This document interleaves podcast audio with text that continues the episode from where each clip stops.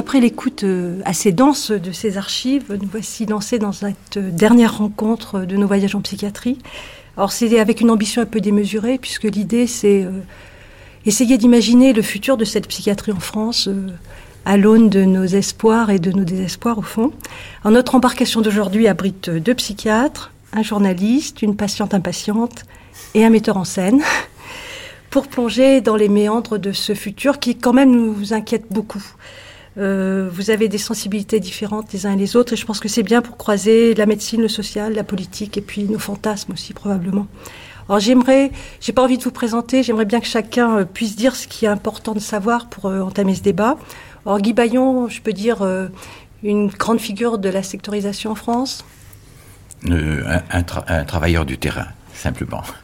Mais c'est vrai, passionné depuis euh, le début, j'ai eu la chance d'être euh, formé par les pairs du secteur et euh, j'ai pris contact avec Bonafé, Bailly-Salin, M, Domaison, Henriet, euh, et, et, beaucoup d'autres, et à un moment de d'élaboration et de gestation de la psychiatrie de secteur dans ce syndicat qui nous rassemblait tous. Il y avait qu'un seul syndicat à l'époque, syndicat des psychiatres des hôpitaux. C'était dans les années 65 jusqu'à 70. J'ai été nommé euh, chef de service, chef de, euh, chef de service en, en 69. Mais j'ai eu la chance donc de voir cette élaboration et, et les promesses. Et c'est vrai que je garde chevillé au corps ces deux choses, ce dynamisme que j'ai vu, et puis euh, la honte que j'ai eue lorsque je suis entré comme interne dans les asiles. Alors ça, on va avoir l'occasion de revenir là-dessus. François Camrère, euh, je vous ai rencontré dans le cadre du comité d'action de la psychiatrie. Un syndicaliste donc Oui, tout à fait un syndicaliste. Je sais pas ma seule casquette, si je puis dire. La psychiatrie est quelque chose que je connais depuis très longtemps. Euh, j'ai connu Henriette étant enfant. Euh, alors le CASP, c'est quoi? C'est une intersyndicale qui effectivement regroupe cinq syndicats de, psychiatres. Euh, de pratiques différentes. moi, je suis vice-président du syndicat des psychiatres français. Euh, il y a, d'autres syndicats présents également.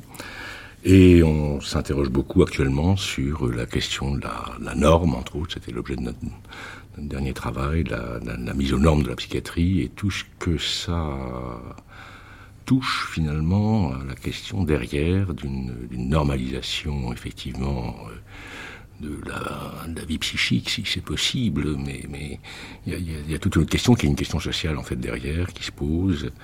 Euh, à quoi on assiste déjà maintenant, je veux dire, de, de, au niveau de, ce qui se passe, ou la, question des normes, qui est pendante la question du libéralisme d'ailleurs, euh pose question. Alors Patrick Coupchou, euh, ceux de nos auditeurs qui sont à l'écoute depuis lundi vous connaissent déjà. Je peux rappeler que vous avez écrit un livre euh, qui s'appelle Un monde de fous aux éditions du Seuil, avec comme sous-titre éloquent euh, Comment notre société maltraite ses malades mentaux. Oui, c'est ce que j'ai écrit, effectivement. bah oui, c'est ce que j'ai écrit. En fait, je suis parti sur une idée. Moi, j'ai voulu faire une enquête journalistique, en fait. Contrairement à mes prédécesseurs, je ne suis pas du, du Sérail, je ne suis pas psychiatre. Et je ne travaille pas dans ce milieu. Donc j'ai voulu avoir un regard extérieur et j'ai voulu faire une enquête journalistique, c'est-à-dire au sens où c'est une véritable enquête. Et c'est le plus possible de faire un une an enquête. et demi. Un an et demi de travail, oui. Ouais. Un an et demi de travail. Et sous un angle précis. C'est-à-dire que moi, je voulais pas aller sur des terrains sur lesquels j'avais aucune légitimité ni aucune compétence pour cela.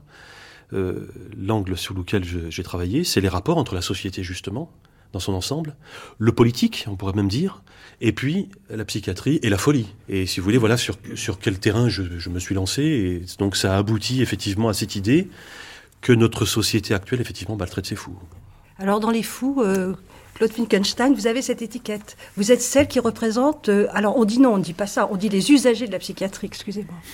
Oui, oui, on dit les usagers de la psychiatrie, les, le, la fédération que je préside est la Fédération la nationale des associations de patients et ex-patients en psychiatrie. Euh, à l'intérieur, je suis quand même la reine des fous. et j'en suis fière. Euh, J'apprécie assez euh, ce petit coup de folie qui, qui aide à vivre parfois. Et vous, vous vous êtes euh, battu pour la, justement une reconnaissance des patients et leur, leur possibilité de participer de ce champ de la psychiatrie. Oui, euh, en gros, c'est pour reprendre ce qui existe dans les pays anglo-saxons, rien sur nous sans nous. Euh, également au Québec, on a appris que la parole collective des fous pouvait être entendue, alors que la parole individuelle était obligatoirement rejetée. et, parce que on s'est aperçu que euh, parlait beaucoup en notre nom, mais que ça n'était jamais ce qu'on voulait réellement. Et vous avez vu déjà des changements? Depuis, ben, ça fait dix ans que j'ai un engagement associatif assez important dans, ce milieu, j'allais dire. Euh, oui, il y a des. Alors c'est horrible. Il y a à la fois des changements euh, qu'on a obtenus, qui ont été très difficiles à obtenir, et, mais dans un même temps, on s'aperçoit que régulièrement, il y a comme, vous savez, comme un élastique. On a l'impression qu'on est au bout d'un élastique, on court, on court, mais il y a derrière quelqu'un, ou la société, ou je ne sais quoi, euh, la stigmatisation, je pourrais dire, qui rattrape l'élastique et hop, on nous ramène en arrière. Alors on, on est très fatigué, on s'essouffle, mais on recourt parce que parce qu'on est des êtres humains et qu'on y croit. Et puis notre dernier intervenant, euh, Bruno Boussagol, qui est alors directeur de la compagnie Brut de Béton Production et qui intervient depuis 1982 avec euh, l'association aujourd'hui, ça s'appelle pas, dans un service de pédopsychiatrie. Oui, mais vous avez tellement euh, bien résumé comment faire pour déployer ça. Donc en fait, je suis metteur en scène, c'est de là que, que, que je prends la parole. Donc j'ai un peu le sentiment, au fond, de, de travailler euh, en creux ou à partir du creux ou du trou. c'est le genre de métaphore que j'essaye d'utiliser pour inscrire du théâtre euh, au cœur même d'un hôpital psychiatrique euh, tout à fait classique en France, celui du Puy-en-Velay, qui s'appelle Sainte-Marie, comme beaucoup d'hôpitaux. voilà, un hôpital privé qui fait office de public. Il me semble un hôpital, j'allais dire, banal. Voilà, alors euh, il se trouve qu'un pédopsychiatre jeune euh, à l'époque, euh, le docteur Michel Coad, m'a invité, ainsi que d'autres artistes, un peintre et, un musicien, à intervenir en tant que nous étions, disons, des artistes, auprès d'enfants psychotiques et éventuellement autistes. Il y en avait quelques-uns à l'époque, il y en a beaucoup maintenant. Et euh, on nous demandait simplement de faire notre travail euh, comme si, au fond, on était avec des, euh, des comédiens. Et alors, moi, j'ai tout à fait pris ça au sérieux. J'ai jamais considéré que le, fou, enfin, était, n'était pas un être humain. J'ai toujours eu une certaine estime, disons, pour la dimension de la folie, puisque dans l'art, c'est omniprésent. Enfin, toutes les archives qu'on vient d'entendre en disent vraiment long là-dessus. Le théâtre en particulier, le théâtre traite beaucoup au fond du, dérèglement, de la déraison, euh, du rapport au pouvoir, à l'amour euh, qui ne marche pas. Voilà, tout ça, au fond, on peut le retrouver dans un hôpital psychiatrique avec des enfants qui ont... Euh, les plus jeunes avec lesquels j'ai travaillé avaient peut-être 3 ans et les plus âgés, ben, 16 ans, puisque ces services fonctionnent au rythme scolaire. Voilà, donc euh, ça fait 28 ans que ça dure. Alors pour euh, peut-être euh, démarrer notre débat proprement dit, maintenant qu'on voit à peu près avec qui on est, j'aimerais vous lire une lettre. J'avais invité un psychiatre et il n'a pas voulu venir. Il a mis très longtemps à me répondre et il, bon, il a fini par dire non et voilà sa réponse. désolé d'avoir mis si longtemps à vous répondre, mais votre question m'entraîne vers des réflexions accablantes que j'aimerais pouvoir m'épargner. La situation de la psychiatrie, la situation de toute la médecine en France est catastrophique. L'aveuglement des politiques, si l'on opte pour une analyse indulgence, ou leur cynisme criminel, si on les associe à la mafia économique en exercice, aboutit aujourd'hui à la ruine du dispositif de soins. On devrait dire à la ruine du contrat social, car il ne s'agit malheureusement pas que de la médecine. C'est la faillite de la nation tout entière, organisée au profit de quelques-uns, qui espèrent peut-être changer de navire avant la fin du naufrage. Cet effet de contexte est si lourd qu'il paraît presque impossible aujourd'hui de parler de psychiatrie sans se mettre à parler de tout et sachant que le discours sera vain. Je crois que beaucoup de psychiatres, comme je le fais moi-même, opèrent un repli sur ce qu'ils peuvent apporter ici et maintenant à leurs patients, compte tenu des quelques moyens qui restent, en attendant stoïquement la fermeture du prochain service et la promulgation de la prochaine loi sur la santé ou le handicap. Il y en a eu beaucoup ces dernières années, avec un cortège de décrets qui accumule les exigences contradictoires et programme la baisse des financements publics sous le masque de la compassion universelle. Voilà qui n'est pas trop radiophonique et qui ne répond pas à votre question. Je vous prie de m'en excuser. Moi, je pense que ça pose très très bien le problème euh, dans lequel on est. euh, qui est effectivement que ce futur de la psychiatrie ne peut être pensé qu'au croisement de beaucoup d'autres champs, en fait. Et qu'à l'heure actuelle, on est dans une sorte de, désastre à bien des niveaux. Alors peut-être on pourrait commencer par euh, ce que notre mémoire a et par ce que Guy Bayon nous racontait, d'une sectorisation qui est, on ne sait pas si elle est en pointe ou en panne, la sectorisation. Ça a été un fabuleux espoir. Et puis ça se déploie à certains endroits avec un succès, et à d'autres endroits de manière euh, absolument terrible. Euh, alors peut-être Guy Bayon et je sais que Patrick Coupchou ont beaucoup discuté de ce problème parce que Patrick Coupchou, vous faites une analyse assez cruelle de la sectorisation, vous. On commence peut-être par le, cruel. Pas de la sectorisation. je vais faire bondir mon, voisin de droite. enfin, vous allez faire bondir mon voisin de droite. Non, pas du tout de la sectorisation de la situation actuelle. Je trouve que cette lettre, elle est terrible. Et je ne pense pas qu'elle soit, au bout de l'enquête que j'ai faite pendant un an et demi, je ne pense pas qu'elle soit excessive. Je pense même que, à certains égards, il y a des choses plus inquiétantes encore.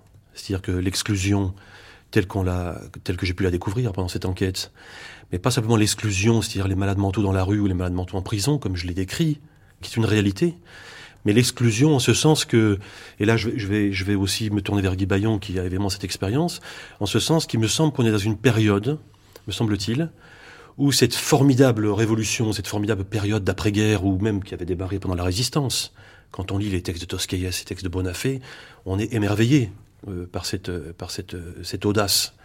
Et cette audace qui, qui, qui, voulait dire, en gros, les fous sont des êtres humains. J'entendais tout à l'heure dans les archives à propos d'Artaud dire qu'il faut réhabiliter la folie. La folie fait partie de la richesse de l'humanité. Et je crois que ça, euh, moi j'ai proposé dans le livre une partie historique pour essayer de, non pas de faire un travail d'historien, mais pour donner un peu au lecteur une perspective qui lui permette de comprendre un petit peu ce qui se passe aujourd'hui. Pendant des, des dizaines et des centaines d'années, le fou n'a jamais été considéré comme un homme. Après la guerre, pendant la résistance, dans le secteur, on dit le fou est un homme, est un être humain. Donc il faut le réintégrer, il faut le réhabiliter, il faut le, remettre dans la vie. Il faut le sortir de cet asile dans lequel il est. Il est... Et cette période-là, je pense qu'elle a été, elle a duré quelques décennies. C'était très difficile, le secteur.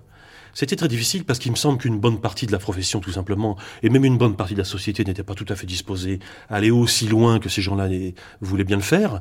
Mais il me semble, et c'est là où je vais en venir aujourd'hui, il me semble qu'aujourd'hui, à la fois sous l'effet d'un libéralisme absolument ravageur qui ramène toute fonction sociale à l'individu autonome et performant, et qui donc a comme, conséquence de créer des inutiles sociaux, parmi lesquels se figurent les fous, sous l'effet également d'un scientisme, c'est-à-dire d'une psychiatrie, me semble-t-il, mais là encore je m'appuie aussi un petit peu sur, mes, sur nos amis psychiatres là-dessus, mais d'un scientisme qui ramène finalement l'être humain a un cerveau, il me semble qu'effectivement, il y a des choses qui sont très, très, très préoccupantes. Il ne faut pas oublier qu'il y a eu 40 000 morts euh, dans les, dans les hôpitaux psychiatriques pendant la guerre. Il ne faut pas oublier que sous le nazisme, avec les théories eugénistes, on a, on a assassiné les, les, les malades mentaux. Et je terminerai là-dessus, parce que je ne vais pas comme monopoliser la parole, je terminerai là-dessus en disant que, que finalement, euh, quand on dit que la folie interpelle la société, et je suis bien sous l'angle de la société, des rapports avec la société, c'est qu'effectivement aujourd'hui, si on parle par exemple d'inutilité sociale, le libéralisme aujourd'hui, il a sur les bras toute une série de gens dont il sait que faire. Que ce soit les jeunes des banlieues, que ce soit les personnes âgées.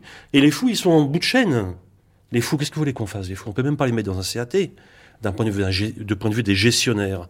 Et il me semble, il me semble que ce qui est en train de se mettre progressivement en place, y compris malgré les résistances.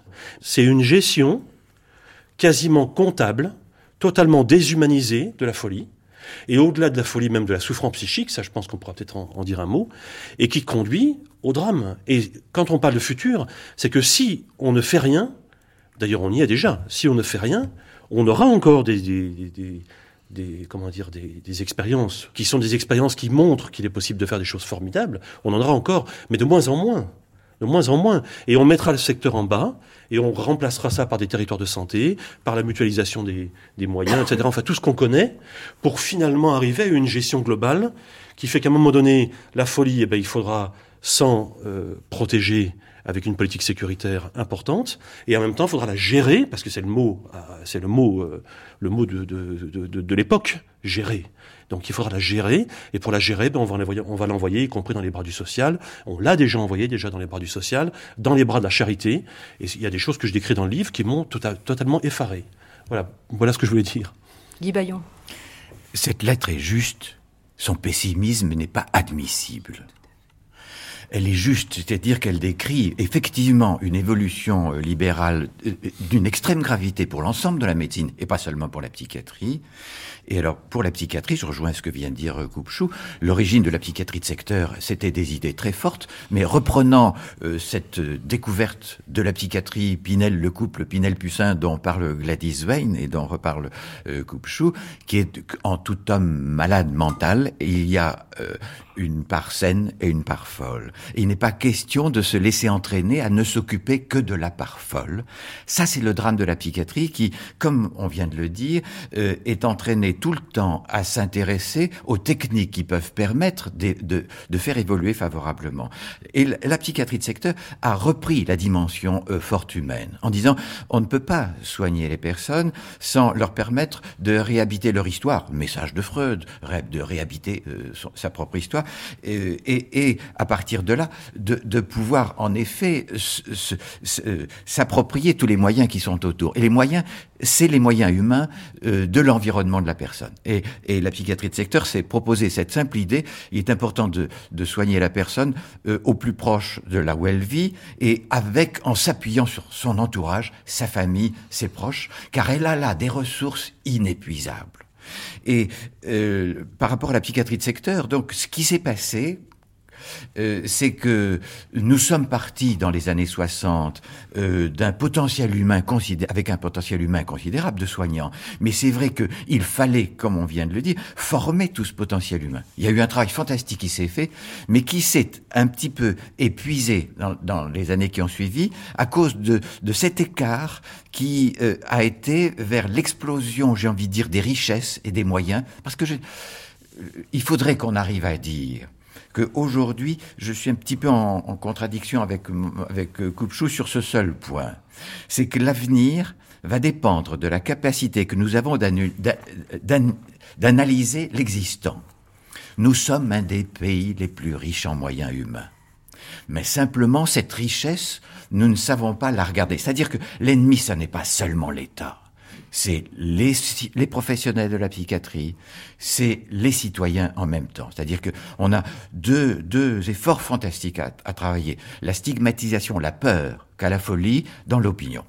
Et là, c'est un travail de citoyenneté, mais un, un, travail aussi de philosophe et, et de politique. Et puis, euh, parmi les professionnels, de pouvoir nous rendre compte que dans ces 30 années qui viennent de se passer, nous avons accumulé des richesses vraiment extraordinaires. Mais aujourd'hui, chacun d'entre nous pleure parce que là où il est, il n'a pas assez de moyens pour continuer à améliorer la technique qui est la sienne. Mais alors ça, c'est quelque chose qui se passe dans tous les domaines, je crois. Mais c'est assez dramatique pour la psychiatrie de secteur parce que elle a trouvé une dimension euh, généraliste, un peu comme le médecin généraliste, on trouve aussi la même dimension, qui est la base de, quelque chose de fort, de quelque chose de, de solide. Mais comme chacun d'entre nous a envie de faire parler de lui, je m'excuse pour mes collègues, du coup il est entraîné à s'intéresser aux spécialisations et un décalage se produit entre le travail de base de la psychiatrie de secteur et ce qu'il est important de faire euh, dans, dans les spécialisations. Mais dans le même temps, c'est vrai que nous sommes rattrapés par la réalité politique. Alors j'ai envie de dire aussi, euh, au départ, attention, la psychiatrie est politique. Il n'y a pas d'évolution de la psychiatrie sans une implication politique, ne serait-ce que parce que à au, bout du soin, on parle du citoyen aussi. Et dans cette évolution politique, il y a en effet des pressions d'une gravité aujourd'hui fantastique, mais elles ont été de tout temps. Elles ont toujours existé. Justement, Guy Bayon, enfin Guy Bayon et, oui. et vous autres qui êtes ici, j'aimerais vous faire entendre un élément qui va tout à fait dans le sens de ce ça existe depuis un certain temps.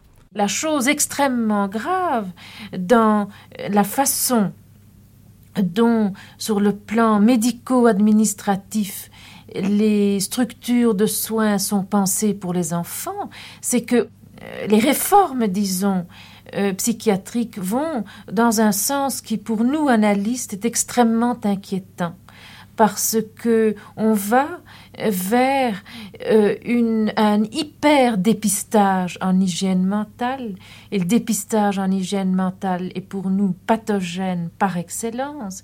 Et on va vers une hyper sélection où dès la maternelle, on risque de d'épingler tel enfant qui a l'air bizarre. Et ce tel enfant qui a l'air bizarre risque de se trouver euh, épinglé et parqué dans des structures euh, adéquates pour recevoir ce que nous concevons comme anormal et de faire une carrière à ce moment-là de malade mental.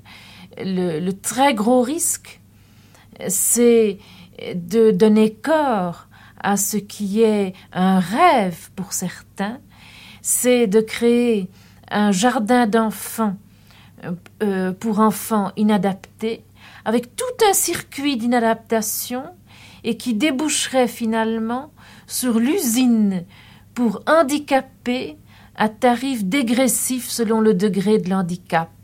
Et on peut dire que ça, ben, c'est le plus grand scandale euh, de notre époque. Alors cette époque, c'est pas du tout aujourd'hui, c'est pas du tout le rapport de l'Inserm qui nous dit euh, vous avez reconnu Guy de Manoni, on est dans les années 70. C'est-à-dire que cette pensée, elle circulait déjà à ce moment-là. Alors moi, quand je lis que dès 36 mois, à l'âge de 36 mois, il faut dépister l'indocilité, l'hétéro-agressivité, le faible contrôle émotionnel, l'indice de moralité bas chez l'enfant à la crèche, le voleur de cubes, etc. Comment est-ce que vous, psychiatre, vous entendez ce rapport de l'IMSERN et, cette espèce de choix politique qui est fait du dépistage? Euh, Monsieur Cambrère ne veut pas répondre. Je viens. Euh, enfin, euh, c'est c'était très intéressant cette phrase de Maud Manoni parce que j'ai beaucoup aimé Maud Manoni, nous l'avons beaucoup rencontrée dans ces années. Elle était contre la psychiatrie de secteur parce qu'elle parlait d'une flichiatrie. Simplement, elle se trompait, je dirais, quant aux acteurs par rapport à ce qui se passe aujourd'hui. Les acteurs de ce moment-là, c'était une équipe dans sa pluralité et, et j'ai envie de dire sa modestie de moyens humains, mais sans contrôle administratif ni politique alors que et, donc la présence d'une équipe de psychiatrie sur le terrain permettant euh, de faire face aux besoins de soins et aux besoins euh, du handicap, ça c'est encore une question qu'il va falloir ouvrir, euh, était une une présence comme le généraliste. On ne peut pas dire que si le généraliste est capable de faire de la prévention, c'est un flichiatre.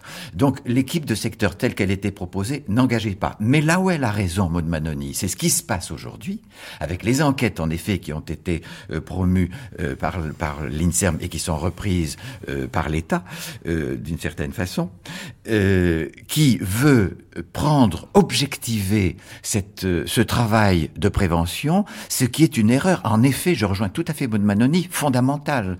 C'est-à-dire qu'il y a une sorte de présence et d'attention de la proximité de soignants sur le terrain qui est tout à fait différent d'un repérage qui se veut objectif de, des enfants de 36 mois, des enfants qui seraient agités, des adolescents qui seraient un peu délinquants, et on l'a vu récemment aussi avec des personnes ayant été soignées à l'hôpital et dont on établirait des listes euh, qui seraient connues, euh, repérées à l'échelle nationale. Mais vous voyez, il y a un décalage. C'est toujours, c'est-à-dire que, juste pour terminer, il y a toujours euh, la, folie met en cause la société, la folie met en cause le politique. S'il n'y a pas une sorte d'attention philosophique forte sur la réalité humaine qu'il y a dans la folie, il y a un grand risque de dérapage et, qui fait que l'argent, le pouvoir va vouloir du coup profiter de cette occasion pour écarter un certain nombre de personnes et, euh, je dirais, euh, faire euh, la, joie de ses, de, ses propres désirs.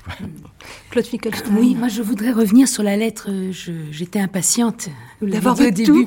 voilà, je voudrais revenir quand même sur cette lettre que vous avez lue en début parce que c'est très vrai ce qu'il dit, mais je suis très en colère parce qu'une personne qui est dont l'engagement est de nous soigner qu'il dise qu'il ne veut pas intervenir sur le sujet, mais alors qu'est-ce qu'on va dire, nous hein? Parce que nous, il nous faut beaucoup de force pour essayer de se battre. Et si les personnes qui sont là pour nous soigner ne se battent pas avec nous, c'est quand même grave. je pense qu'il disait son épuisement Oui, mais et nous Et nous Quel épuisement on peut dire Vous croyez qu'on n'est pas épuisé? Mais c'est abominable ce qu'on vit.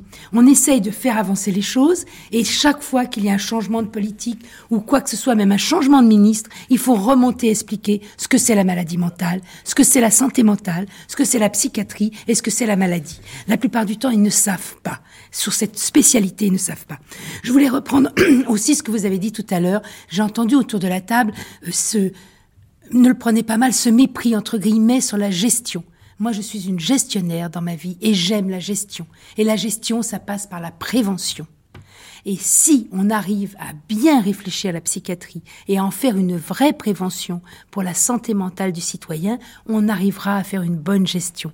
Il ne faut pas prendre le mot gestion après. Le problème, c'est qu'en France actuellement, on lutte pour après les, personnes âgées qui sont mortes pendant la canicule. Après, on ne voit rien avant. On est tellement parti dans, un, le, nez dans le guidon à courir qu'on ne s'aperçoit pas que si on fait quelque chose en prévention, on va beaucoup mieux vivre. Et c'est ça qui est important. Alors pour le prévention secteur, et gestion, c'est pas pareil quand même en même temps. La, la bonne gestion donne une grande part à la prévention. Une bonne gestion, c'est ça c'est de prévenir, de réfléchir à ce qui peut se passer. Pour moi, hein, pour moi.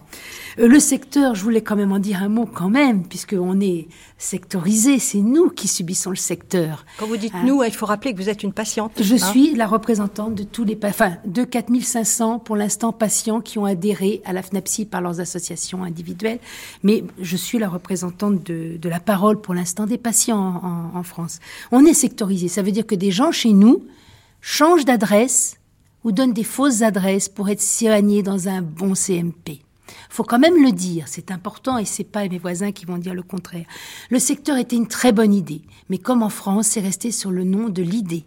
Les personnes qui avaient à l'époque, on était dans les Trente Glorieuses, qui avaient à l'époque les moyens, puisqu'il y avait du personnel, de se servir de cette bonne idée, d'en faire quelque chose, ne l'ont pas fait. Et maintenant, le secteur risque de ne plus exister. Et ça, c'est grave pour nous quand même. C'est une réponse aux soins. Donc il faut l'adapter, mais il faut se dépêcher. Parce que si les professionnels ne l'adaptent pas très vite, il va disparaître. Et je dirais, entre guillemets, c'est bien fait parce qu'il faut se saisir de ce qu'on a.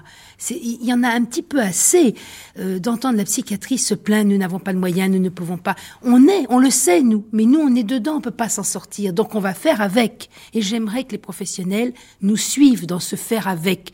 Crier, dire que ça ne va pas, bien sûr, mais faire des propositions et essayer de faire avec ce qu'on a, ça aussi, c'est important. Parce que nous, on est dedans, hein. on peut pas faire autrement. On n'a pas de choix, on n'a pas choisi d'être psychiatre. On est dedans. Voilà, c'est ça que je voulais dire surtout. Et puis faire attention à la stigmatisation et la peur. Je crois que tout le problème profond actuellement de la psychiatrie, et le seul moyen qu'on pourra arriver à faire quelque chose, c'est travailler sur la stigmatisation et sur la peur. Autant sur la peur des autres de nous, et pour ça, il faut faire une campagne de déstigmatisation, il n'y a pas d'autre choix. Autant la peur qu'on a bien entendu, parce que c'est comme maintenant, hein, ce qu'on a entendu au début. J'ai reconnu tout ce que j'entends, les gens qui sont à l'hôpital, la peur. Ah non, non, non, mais si je suis pas sage, je n'aurai pas le droit de fumer une cigarette. Ah mais non, non, non, si je ne fais pas telle chose à telle heure, je n'aurai pas le droit de faire telle chose. Ça, c'est la peur de tous les jours. Et je voulais dire quand même aussi qu'actuellement, il y a un, un principe innovant qui s'appelle les groupes d'entraide mutuelle. Oui, alors qu'on a exploré lundi, on nous sommes allés à, Besançon, à la Maison des Sources, où, euh, qui a un agrément GEM. Voilà. C'est du joli mot. ça, c'est quelque chose, c'est quelque chose de très important que si on arrive à garder actuellement dans l'esprit de la circulaire, ce qui n'est pas sûr, parce que beaucoup de personnes veulent détourner ce GEM de, de, de, de, sa vraie réalité, si on y arrive, ça sera vraiment un moyen de faire une pression pour demander ce qu'on veut exactement. Et ça aidera la société. Parce que tout ce qui va être fait pour les fous, ça aidera la société. Faut pas oublier, hein, c'est vraiment ça. voilà ce que je voulais dire. Alors j'ai un peu envie de faire le, grand écart et de la gestion passer à l'art. Est-ce que l'art a sa place dans ce futur, Bruno Boussagol? Écoutez, ça dépend comment on voit les choses. Par exemple, euh, moi, ça fait donc 28 ans que j'ai ouvert euh, cet atelier et au moment où nous parlons, il est fermé. C'est-à-dire que ça fait un mois que ce, cet atelier est fermé. Il est passé par là des choses qui m'ont probablement échappé, en particulier un programme qui s'appelle Culture à l'hôpital, qui est donc une euh, coordination entre le ministère de la Culture et le ministère de la Santé pour que dans tous les hôpitaux de France, la culture ait sa place. Donc ça part d'un bon sentiment. Hein. c'est, là, je ne suis pas du tout ironique. Mais d'une certaine manière, ça a éjecté toutes les expériences, puisque je suis pas le seul dans ce cas, où il y avait un travail lent, au rythme, disons, de l'enfant. Moi, je parle de, de mon secteur. Hein, et qui n'était pas du tout préoccupé par des questions euh, de d'évaluation, de euh, résultats. Euh. on faisait un spectacle tous les deux ans, tous les trois ans, mais personne ne m'a jamais dit qu'il fallait que. Bon, aujourd'hui, il y a une pression. Il faut déposer un, un projet tous les ans pour bénéficier d'un financement. Moi, je suis totalement libre d'une certaine manière, puisque je ne suis pas, je ne fais pas partie du personnel de l'hôpital. Moi, je suis metteur en scène, payé comme metteur en scène. C'est peut-être là qu'est la chose un petit peu particulière, bien sûr. Mais enfin, c'est aussi parce que j'ai eu cette position dans cet hôpital que j'ai d'abord tenu 28 euh, ans et que réellement, il y a eu de la création. Parce que moi, je me suis toujours appuyé sur les dires des enfants. Les dires et la gestuelle. Si vous voulez, moi, mes spectacles, c'est pas des spectacles où je me projette, c'est des spectacles où j'essaye qu'un enfant psychotique, voire autiste, exprime par les mots. S'il en a 15, ben on travaille avec les 15. S'il a des gestes stéréotypés, on travaille avec les gestes stéréotypés. Seulement, on, installe cette distance qui fait l'art, qui est qu'effectivement, ça n'est plus un geste stéréotypé. C'est-à-dire que il va être repris à l'intérieur d'un espace-temps, la scène théâtrale, tout bêtement, et qu'à partir du moment où cet enfant va consentir, effectivement, offrir, livrer, euh, à la population, aux spectateurs, euh, aux soignants, ce geste stéréotypé, ce geste stéréotypé va devenir un geste artistique. C'est une position artistique. Il prend position. Et moi, je garantis que cette position est une position, euh, comment on pourrait dire, enfin, estimable, artistique, et que donc, elle peut être jouée devant un autre, un, autre, un nouveau public demain ou, ou dans 15 jours. Et l'enfant, effectivement, à ce titre-là, dans la confiance qu'il a de ma position, qui est effectivement très forte, puisqu'il faut aussi que j'ai les moyens, moi, politiques, de, garantir que l'espace théâtral, qui est un espace politique, est un espace dans lequel il va pouvoir inscrire son geste. Alors à ce moment-là, il va le reproduire. Il va le faire, mais non pas en tant que geste stéréotypique qui le gêne dans sa vie peut-être, mais en tant que justement, c'est tellement une recherche. Moi, je considère, si vous voulez, que ces enfants font une recherche, comme tous. On est tous là, on arrive sur la Terre, et puis on commence une recherche. Et cette recherche, bon, bah, elle, elle, elle, elle fonctionne d'une certaine manière. Moi, j'ai pas d'avis, si vous voulez, sur comment ça fonctionne. Moi, on me dit que l'enfant est psychotique. Évidemment, avec le temps, je me suis vraiment intéressé à ça. Mais c'est pas ça qui m'intéresse. Moi, ce qui m'intéresse, c'est comment il va travailler avec. Alors, je pense à un enfant qui, par exemple, faisait sauter dans sa main une brindille. Mais 20 heures par jour. Ben, si vous voulez, moi, pour moi, c'est un spécialiste. C'est un spécialiste du saut de la brindille dans sa main. Et il faisait des choses que personne au monde n'est capable de faire. Et un jour, je lui ai dit, je lui ai dit, tu es unique au monde, il n'y a que toi qui fais ça. Par contre, ça doit pouvoir s'inscrire dans quelque chose qui va progresser, qui va avoir du sens, qui va avoir, il va y avoir une dramaturgie. J'ai pas employé le mot dramaturgie, j'ai employé le mot histoire. Et alors, ça va avoir une histoire. Et lui, simplement, il est passé de la brindille à, euh, il a trouvé dans, sur place une allumette et puis euh, finalement un balai. Vous voyez, il faisait sauter un balai. Ben, c'est incroyable. C'est devenu du théâtre. Et c'est devenu une inscription dans le champ de toute l'histoire du théâtre. Ça a sa place. L'enfant n'est pas guéri, hein, que les choses soient claires. Euh, mais en tout cas, ceux qui ont assisté à une représentation de, cet enfant ont assisté à un acte artistique de premier ordre, et qui effectivement, si cet enfant n'était pas embarqué dans une recherche de vie qui le, qui le bloque complètement, hein, c'est un gosse qui par ailleurs était totalement mailloté parce qu'il se mordait, il s'arrachait les, les phalanges, enfin bon, une, une vie absolument exceptionnelle. Hein. Alors évidemment, euh, je pense que ça aurait pu être un grand artiste. Mais quand j'entends Artaud, si vous voulez, je vois bien ce que c'est que la quête de ce qu'on appelle un fou, entre guillemets, c'est-à-dire quelqu'un qui, qui fait une recherche d'existence exceptionnelle. Il est quasiment tout seul. Il est à la fois le chercheur, celui, l'objet de la recherche, et puis quasiment même le spectateur de, de l'objet de sa recherche. Alors c'est ça peut-être l'enfermement. Moi, j'en sais rien, mais du point de vue artistique, à partir du moment où on essaye de saisir ça, et qu'on considère qu'effectivement la, dimension démocratique, parce que ça c'est très important aussi dans ma démarche et j'espère dans la démarche de beaucoup d'artistes qui interviennent dans les hôpitaux psychiatriques ou dans les prisons ou dans tous les champs dans lesquels on nous demande de plus en plus d'intervenir, c'est de réinscrire ces actes-là comme acte artistique à part entière, et non pas d'animation, et non pas d'occupationnel, et non pas d'art-thérapie. Vous voyez, c'est, c'est tout ça qui, qui, est en train de se développer aujourd'hui. Et ça s'articule bien avec tout ce qui, ce qui est en train de se dire. Moi, on m'éjecte parce qu'effectivement, financièrement, on peut plus financer de l'art dans la psychiatrie. Voilà ce qui pourrait être significatif par rapport au débat qu'on a. Pour autant, du culturel, il y en aura probablement de plus en plus. Des, des bibliothèques, des espaces pour pour peindre, pour pour apprendre à peindre, pour apprendre à parler, pour bien sûr. Et, et je vais dire pourquoi pas. Et vous comprenez que c'est moi je ne me je, ne me sens pas du tout de m'adapter à ça. Si vous voulez, moi je renonce absolument à devenir un animateur artistique dans un hôpital psychiatrique.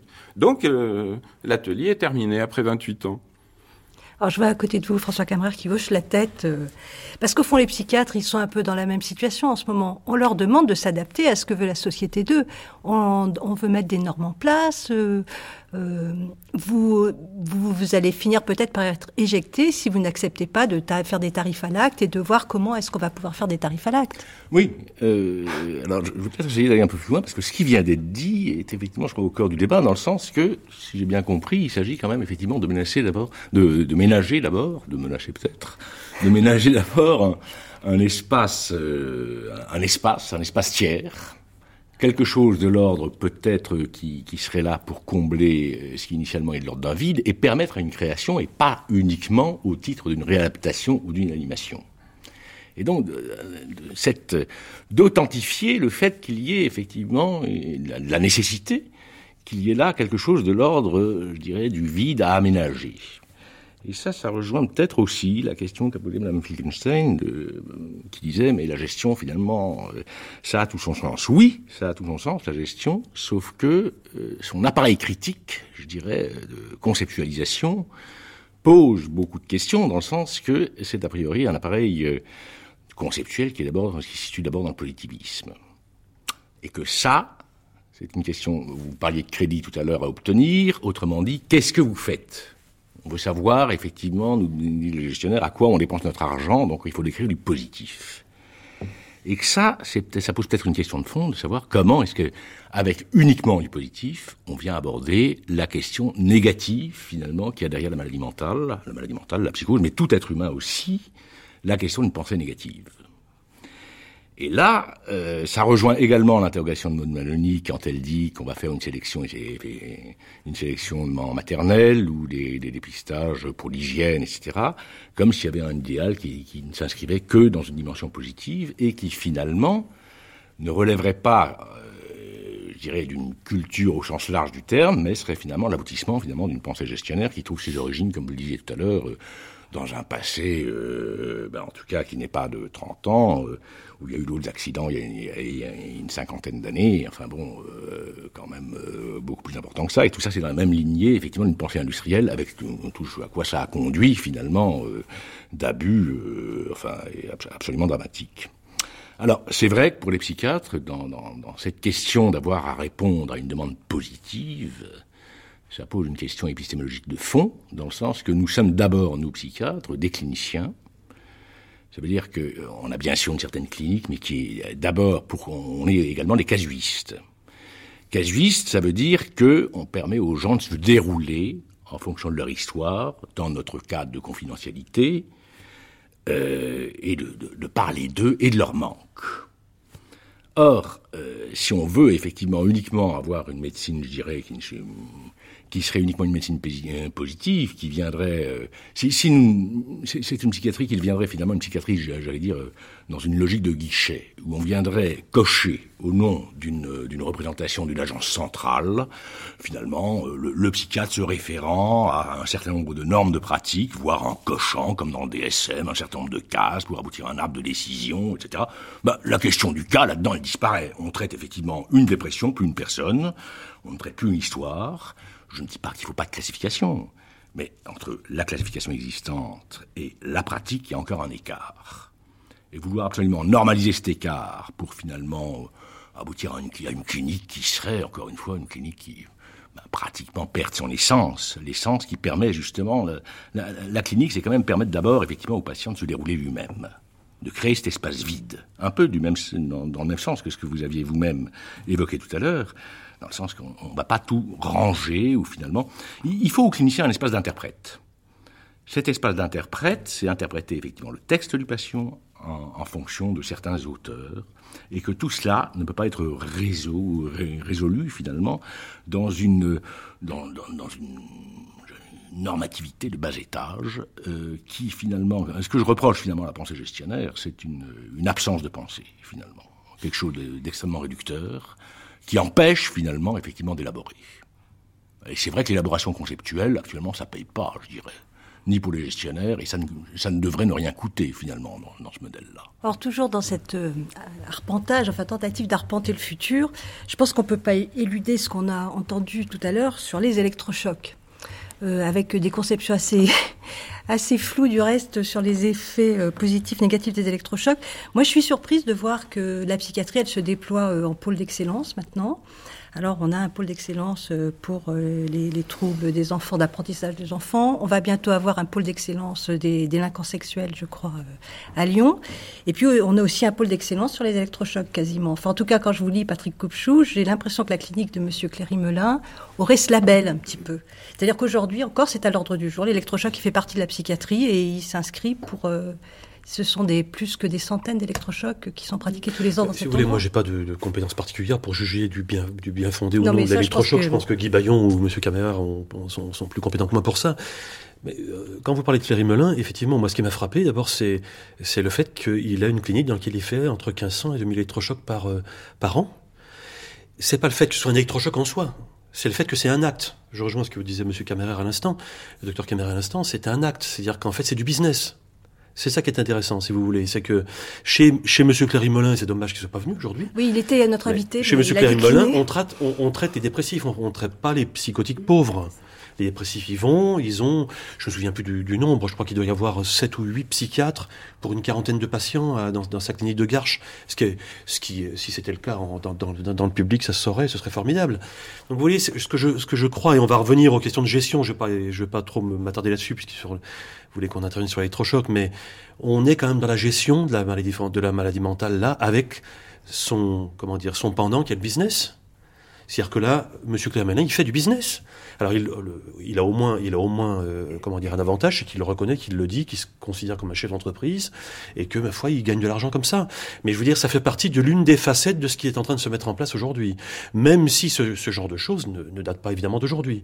Mais il y a quand même une accélération importante de ce point de vue.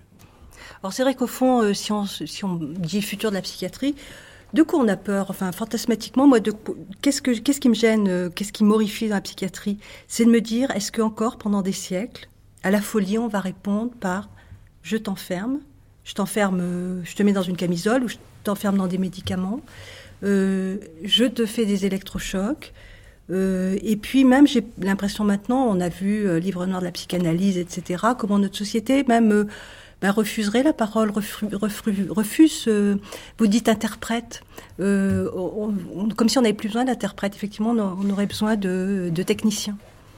Oui, euh, juste pour aussi pour redire un mot des électrochocs, euh, dans quelques cas, l'électrochoc reste utile aujourd'hui, c'est vrai.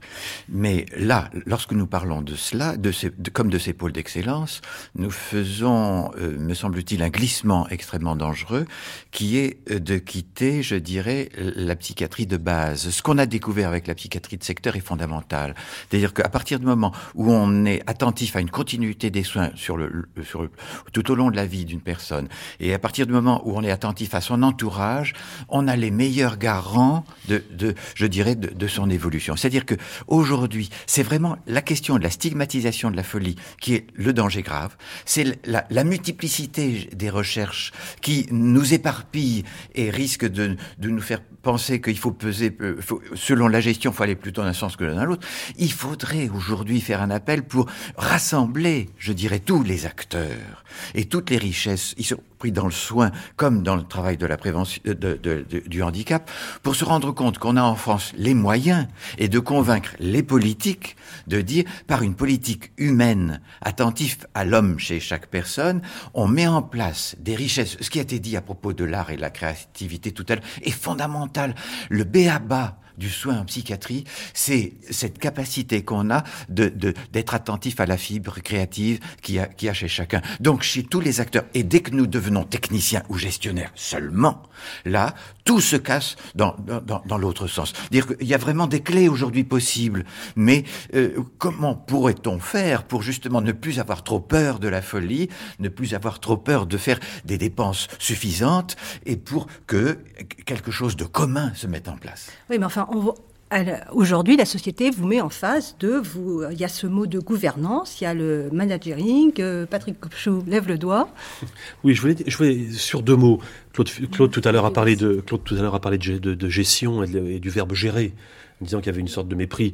La question, je pense que la question se pose pas comme ça, enfin au moins pour moi. Le problème aujourd'hui, je pense que la société, dans ce qu'elle a de dominant, je ne dis pas tous les acteurs de la société, je ne dis pas tous les gens qui la composent, dans ce qu'elle a de dominant. Aujourd'hui, elle gère. C'est-à-dire que ça, ça, signifie quoi concernant la folie? Je rejoins un petit peu ce que disait le docteur Bayou à l'instant. Qu'est-ce que ça signifie? Ça, ça signifie que d'un côté, la folie, elle est toujours dangereuse, elle est toujours au minimum perturbatrice. Ça a toujours été le cas, mais ça l'est aujourd'hui. Et c'est pas simplement, et là je vais, je vais aller un peu plus loin que ce que disait le docteur Bayon à l'instant, c'est pas simplement la stigmatisation ou la peur, j'oserais presque dire quasi naturelle du fou, qu'on a plus ou moins tous en nous. C'est une politique délibérée. Dans le discours public, quand parle-t-on des fous? Quand ils sont dangereux. Quand on fait une commission parlementaire sous la présidence d'un ancien membre de la Cour de cassation, qu'est-ce qu'on dit? On dit on va faire des Guantanamo, c'est-à-dire des endroits où on mettra les gens dangereux qu'on aura estimés dangereux, qui sera ni l'hôpital, ni la prison.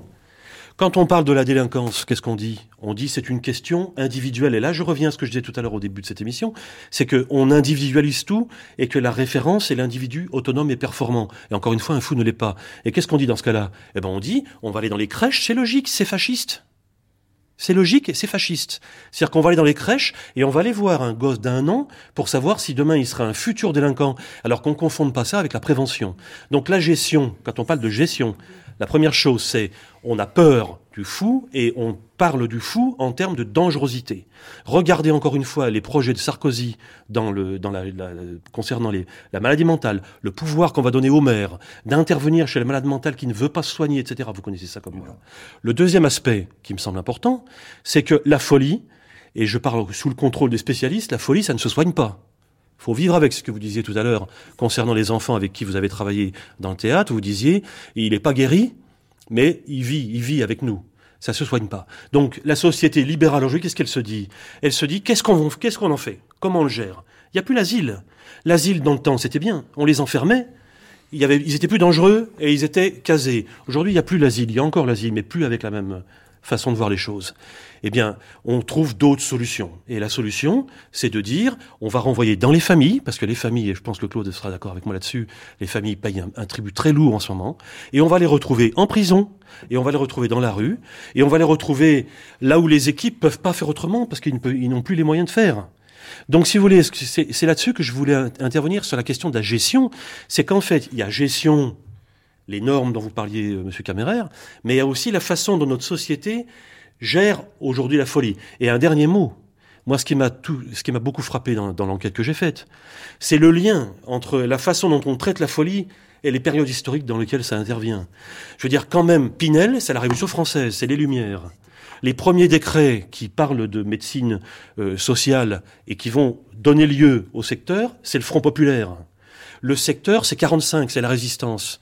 À l'inverse, l'eugénisme, c'est le fascisme entre les deux guerres, et c'est l'assassinat et, la mort des, malades mentaux. Aujourd'hui, on est dans une société où il faut s'interroger quelle est notre société? Et c'est pour ça que la folie interroge la société. Dans quelle société on vit? C'est ça que les fous nous disent aujourd'hui. Moi, je, oui, après, je, enfin, je vous laisserai à chacun un petit espace parce que moi, je suis arrivée avec ce livre-là que vous connaissez tous, hein, Roger Gentis, qui a une solution radicale qui dit, je jure que si demain on parlait de liquider en France par des moyens doux 50 à 80 000 malades mentaux et arriérés, des millions de gens trouveraient ça très bien. et l'on parlerait à coup sûr d'une œuvre humanitaire. Il y en a qui seraient décorés pour ça, la Légion d'honneur et le reste. J'affirme qu'on trouverait des psychiatres pour dresser la liste des maladies donnant droit à euthanasie. Alors dans le futur, on a des, analyses aussi radicales que celle-là. On peut aussi reprendre Bonafé, Domaison, Tosquelles, qui eux pensent désaliénation, retour dans la cité, soins véritables, emploi, citoyenneté, travail sur l'institution. Alors à chacun d'entre vous, maintenant, j'ai envie de demander quel est votre, votre espoir? Parce que après ce terrifiant tableau, euh, on, ne peut pas abandonner nos auditeurs et, clore ces voyages en psychiatrie avec quelque chose d'aussi terrifiant. Vous êtes là, vous êtes vivant. Vous, vous faites partie des gens vivants, j'imagine. Qu'est-ce que, qu'est-ce que vous avez envie de dire? Guy Bayon. Oui, je voulais revenir euh, sur ce que Coupechou disait. On ne soigne pas si, on soigne. Euh, on ne guérit pas, je veux dire. Ah, voilà, d'accord. Bon, merci. Alors, donc, on a corrigé. Euh, mais ce qui me paraît très important aujourd'hui, depuis j'ai à la retraite, j'ai fait connaissance avec les l'UNAFAM, le Mouvement des Familles et la FNAPSI. Et vraiment, je regrette de ne pas avoir commencé ça au début de mes études.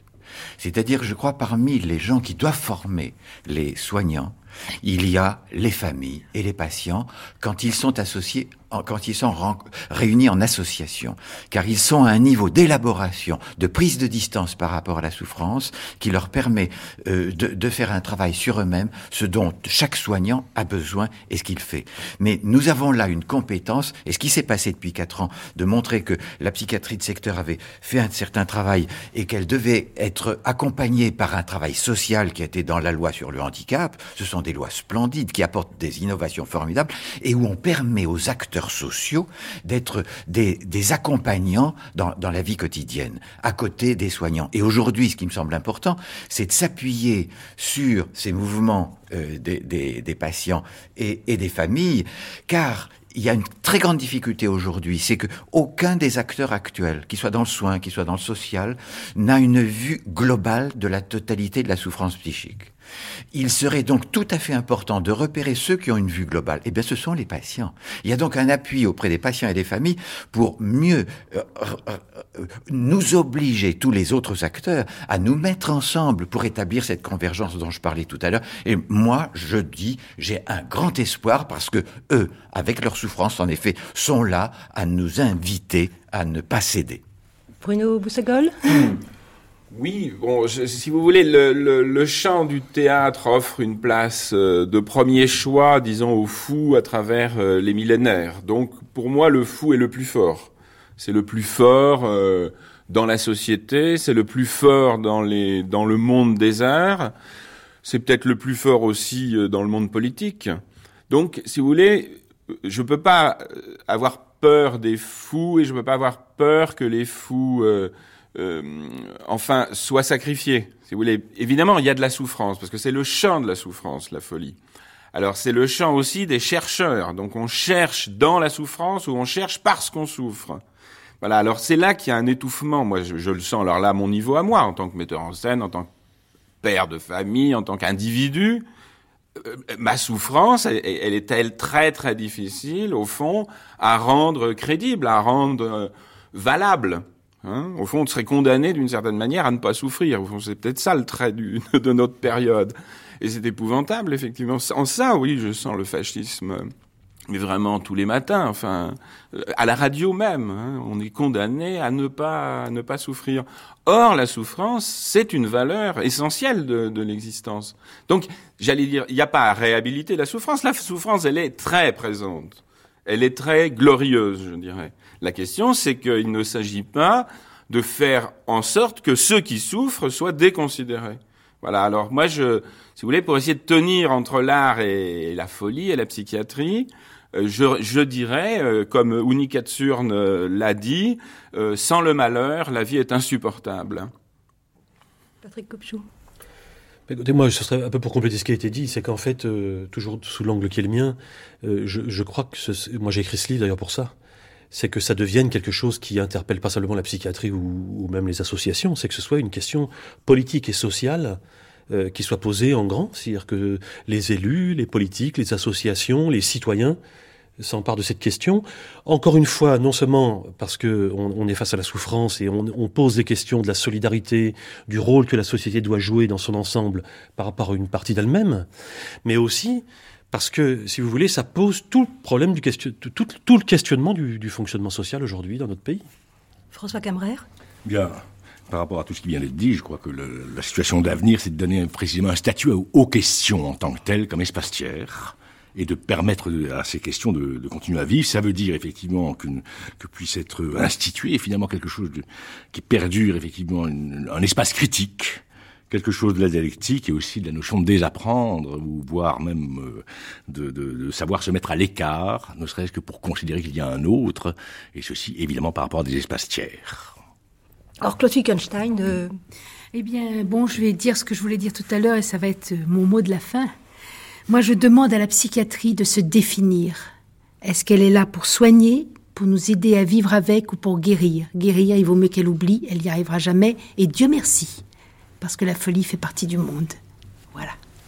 Merci. Merci euh, Guy Bayon, Patrick Coupchou, Claude Finkelstein, François Camrer, Bruno Boussagol. À la console de diffusion, Philippe Bredin. Tous les renseignements relatifs à cette table ronde sont sur le site réalisé par Anne-Vanessa Prévost sur franceculture.com. Dans quelques instants, nous basculerons dans notre inquiétante étrangeté au rythme du musée d'art brut de Lausanne. Il existe sur la hauteur d'Ajaccio, Corse du Sud, entre le dépôt d'ordures et le nouveau cimetière, très loin de la chapelle des Grecs, un établissement pseudo-neuropsychiatrique nommé Castelluccio Vu d'hélicoptère, on peut apercevoir des points blancs errant sur le gazon vert. Sont ce des malades Sont ce des infirmiers Pharmaciens, pharmaciennes, philistins, philistines, dentistes, dentistes. Qui peut dire où est la norme? Qui peut dire où sont les normes? L'accueil est sympathique, le service correct, malgré les assertions d'une certaine chaîne de télévision, couleur émettant tous les soirs, pratiquement à la même heure. Corsica Zera, buonasera. Corsica Zera, bonsoir. Les notizie, les nouvelles. Aussi par prudence et par telex, 3615 code santé mentale. Jean-Claude, Antoine et moi-même avons réservé pour plus tard le pavillon 83. Nous finirons à Castelluccio au pavillon 83. Il y aura des bains et puis des douches et on nous mettra trois par trois. Nous finirons à Castelluccio. Il y en aura même du sartenay. Ce sera drôle quand sous la douche froide, on se mettra tous à chanter. À Castelluccio à Castelluccio. Nous finirons là-bas, là-bas, au pavillon 83 à Castelluccio. Finirons à Castelluccio. Etienne, Etienne, tiens-toi bien! Hey, hey, complètement malade à nous finirons à casser tchou tchou la Micheline pour Ajaccio. Changement Ponteleccia Castelluccio. Nous finirons à Castelluccio. Nous finirons là-bas, là-bas, complètement malade à Castelluccio finirons à casser nous Nous finirons là-bas là-bas. Nous finirons à casser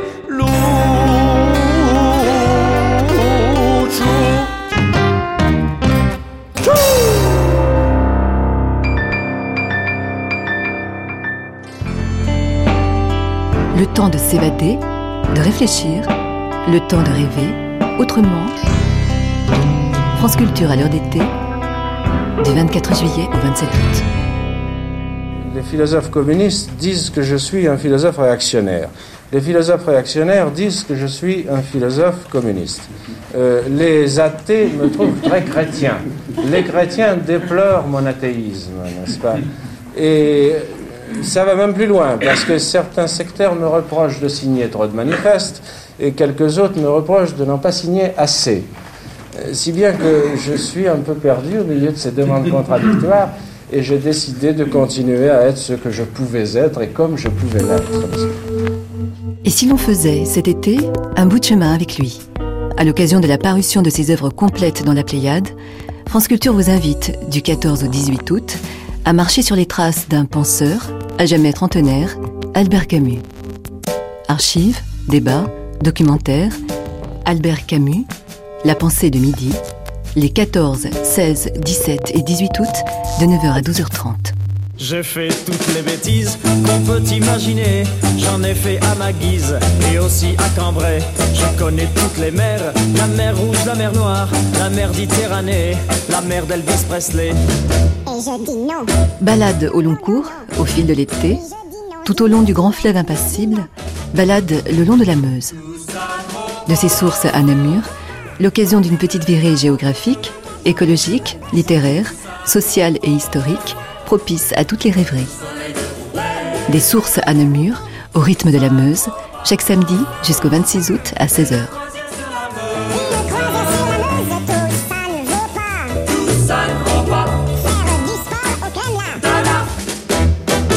Les grandes traversées, troisième partie.